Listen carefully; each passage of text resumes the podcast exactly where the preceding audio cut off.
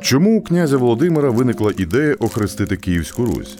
Чому він обрав саме християнство, а не мусульманство? Та до кого зверталися у молитві наші пращури до хрещення Русі? Ви слухаєте подкаст Підручник забув. Тема випуску Хрещення Київської Русі.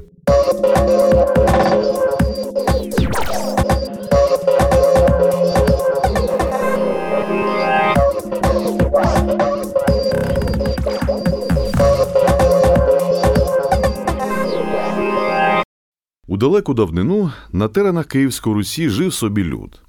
Називав себе цей люд слов'янами. До речі, і зараз так зветься. І були то наші пращури. Мав цей люд тісний та глибокий зв'язок з природою, вірував її силу, поклонявся матері землі та всьому живому на ній. Мав у своїй вірі багатьох богів, кожен з яких відповідав за окремі стихії та мав окрему значимість. Перун володар блискавок та грому. Хорс дарував схід і захід сонця. Ярило відповідав за врожай. Стрибог керував вітрами. Та це далеко не всі боги, яких вшановував слов'янський люд. Звалося це язичництвом.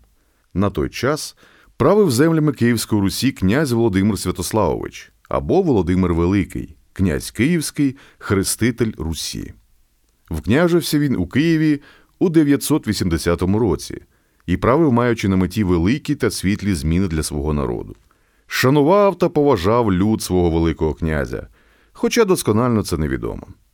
Спочатку Володимир ужив заходів щодо реформи культу богів, створив капище і поставив там шістьох основних богів. Простояв цей храм капище вісім років. То була так звана остання хвиля язичництва. В ті часи світом поширювалися єдині релігії християнство, юдаїзм, мусульманство.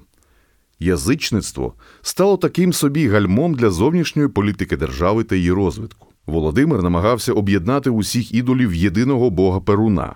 Це могло значно зміцнити його княжу владу, зробивши Володимира вищим правителем, а не просто першим серед рівних. Але ця спроба не вдалася князеві. Мусульманство не підходило Володимиру, бо забороняло вживати будь-які хмільні напої. Тоді Володимир разом з оточенням обрав християнство. Сталося це в 988 році.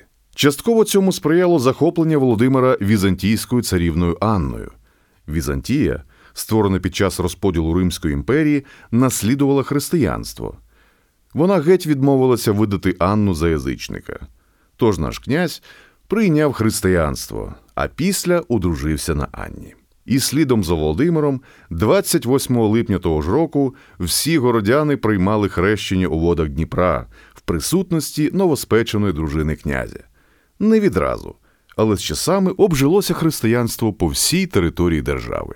Чи то велике кохання до Анни, чи то обдуманий політичний вибір князя, це нам невідомо, і спитати нема в кого. Але з того часу Київська Русь стала об'єднаною державою і отримала дружні зв'язки, які сприяли її подальшому зовнішньому розвитку.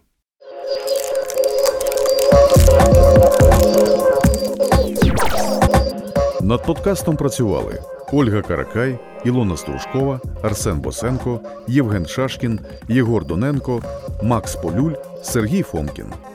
Підписуйтесь на підручник забув у Apple Podcast, Google Podcast, Spotify та інших платформах. Залишайте коментарі та розказуйте про нас друзям і знайомим.